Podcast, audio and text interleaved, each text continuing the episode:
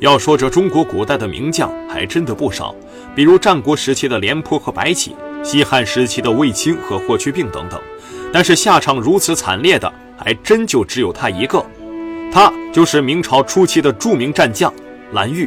今天我们就来聊聊历史上真实的蓝玉，以及他尤为悲惨的结局。要说这蓝玉，他本来是一位无名小卒，最终能成为一代名将，这没点真材实料还真不行。蓝玉很年轻的时候就跟着朱元璋的军队了，但是这个时候的朱元璋刚刚开始创业，手底下还有一帮能征善战的兄弟们，比如说徐达、常遇春等。这个时候冲锋陷阵的活根本就轮不到他，他也只能跟在军队后面没事打打杂。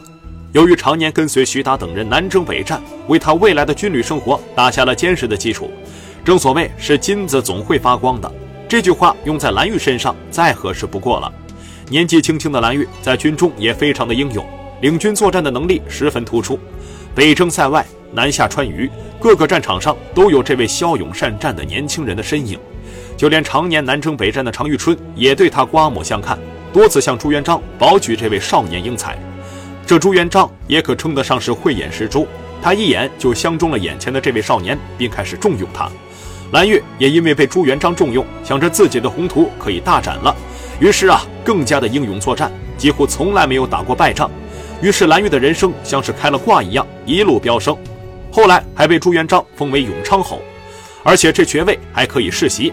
也就是说，蓝玉世世代代都不用为官职发愁了。朱元璋甚至为了笼络这位悍将，还和他结为儿女亲家，将蓝玉的女儿嫁给自己的儿子为妃。没过多久，在面对帝国那个最重要的敌人北渊的时候，蓝玉的功劳彻底把他送上了古今名将的行列。众所周知，血战是一个很特殊的作战环境。正所谓无之蜜糖，而之砒霜。假设能合理运用大雪天这个特殊作战环境，往往能得到令人意想不到的效果。就拿唐朝的李肃来说吧，大雪天快马攻击蔡州，一举荡平了成为朝廷心腹大患的淮西镇。而蓝玉在利用天时地利这一块，却丝毫不输李肃。在洪武二十一年的三月，蓝玉带领军队攻击普约尔海，就是今天的贝尔湖。历经千辛万苦，蓝玉推进至白眼泉，他离北元皇帝的行营有四十多里。然而在这个时候，援军却莫名其妙地消失了，怎么找也找不到。如果继续寻找，冰天雪地势必会对军队造成诸多不良影响，而且粮草也是个大问题。一旦粮草供应不上，援军又趁势来搞偷袭，那么明军说不定会全军覆没。这个责任蓝玉可担当不起。难道蓝玉会就此放弃班师回朝吗？显然不会。这可是一举歼灭援军的最好机会。一心想建功立业的蓝玉怎么会放过？于是他派出哨兵四处打探，几十个人行动总比一支军队行动好吧？既减少了人力的投入，又避免了大量军队前行暴露视野。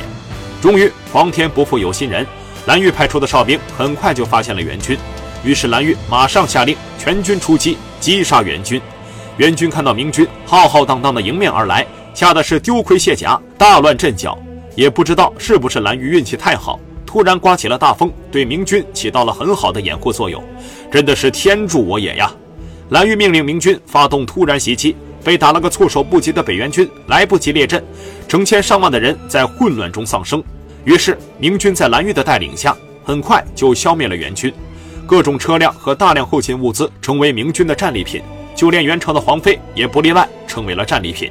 蓝玉在这次战役中大显身手，替大明王朝扫清了元朝残余势力这一巨大隐患，创造了中国历史上汉族人主导的又一次对少数民族的军事大捷。虽然蓝玉在军事上有卓越的才能，但是他在政治上的头脑几乎为零。当时的朱元璋啊，为了避免战乱，给百姓带来安居乐业的生活，所以他想用北元的皇妃和北元谈判。你要是不再侵犯大明疆土，退回蒙古去，我们便可以相安无事。你若是执意发动战争，那你的皇妃可就性命不保了，就连你的国家也不复存在。但是这个蓝玉是真不会办事儿。在班师回朝的途中，他喝了点酒，看到北元皇妃年轻漂亮，这好色是人的本性啊，于是就把北元皇妃给侮辱了。这个北元皇妃也是个刚烈女子，自己被侮辱了，没脸活下去，干脆自尽了，死了一了百了。朱元璋失去了谈判的筹码，非常震怒。本来呢，朱元璋是想封蓝玉为梁国公的，他毕竟还是立了大功嘛。但事情这么一闹，朱元璋封赏的心情都没了，就把梁国公改成了梁国公。这两个国公虽然读法一样，但地位却是天差地别。梁国在古代的封爵中视为大国，比如汉文帝的儿子刘武就封为梁王，而梁国呢，只是东晋十六国中偏安一隅的小国。按照朱元璋的性格，还能保住蓝玉的一条命就算不错了，还想要什么自行车呢？在蓝玉回朝以后。就更加肆意妄为，我行我素。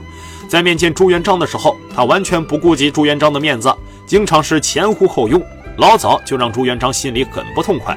到底你是皇帝还是我是皇帝？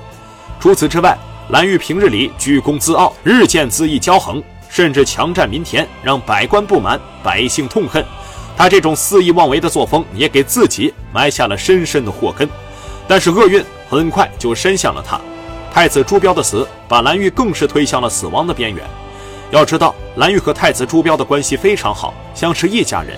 而朱元璋也有意培养太子的势力，但是天妒英才，太子朱标因病去世了。朱元璋无奈，只能立年幼的朱允文为皇太孙。朱允文作为一个没有威望的小青年，是很难驾驭住飞扬跋扈的蓝玉的。若不能尽快铲除，蓝玉必然成为像杨坚、李渊等一样的权臣。从而威胁到大明江山，这怎么办呢？朱元璋深思熟虑，诛杀蓝玉的心思蠢蠢欲动。洪武二十六年，锦衣卫指挥蒋环告发蓝玉谋反，这不机会来了吧？于是朱元璋就下令把蓝玉关进大牢。下狱审讯后，御史称同景川侯曹振、贺寿侯张毅、竹卢侯朱寿、定远侯王弼、东莞侯何荣及吏部尚书詹辉。户部侍郎傅有文等谋反，拟定趁朱元璋吉天时发动叛乱，这可真是一位猪队友啊！自己落网，还把同伴供了出来。这件事让正在巩固和加强中央集权的朱元璋深感不安，于是以谋反罪将所供之人一一逮捕下狱。这份供词中牵扯到了一大批开国功臣，波及人数达到一万五千人，这些人无一例外，包括蓝玉，全部被朱元璋给清理干净了。而其中又属蓝玉的下场最惨，被朱元璋处以剥皮食草的酷刑。所谓剥皮食草，实质就是将活人剥皮，然后用稻草塞进皮里，使之成为一个人皮稻草人。这种酷刑恐怕也只有朱元璋能想得出来。为警戒群臣，朱元璋手诏布告天下，并条例原书为逆臣录。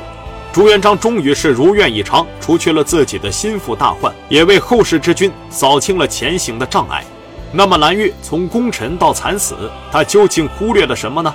很显然，他忽略了作为臣子的本分，他藐视了君主的权威，甚至逾越了君臣之礼，所以他的下场是注定的。不过话又说回来，即使蓝玉固守本分，他能逃过一劫吗？很显然，也不能。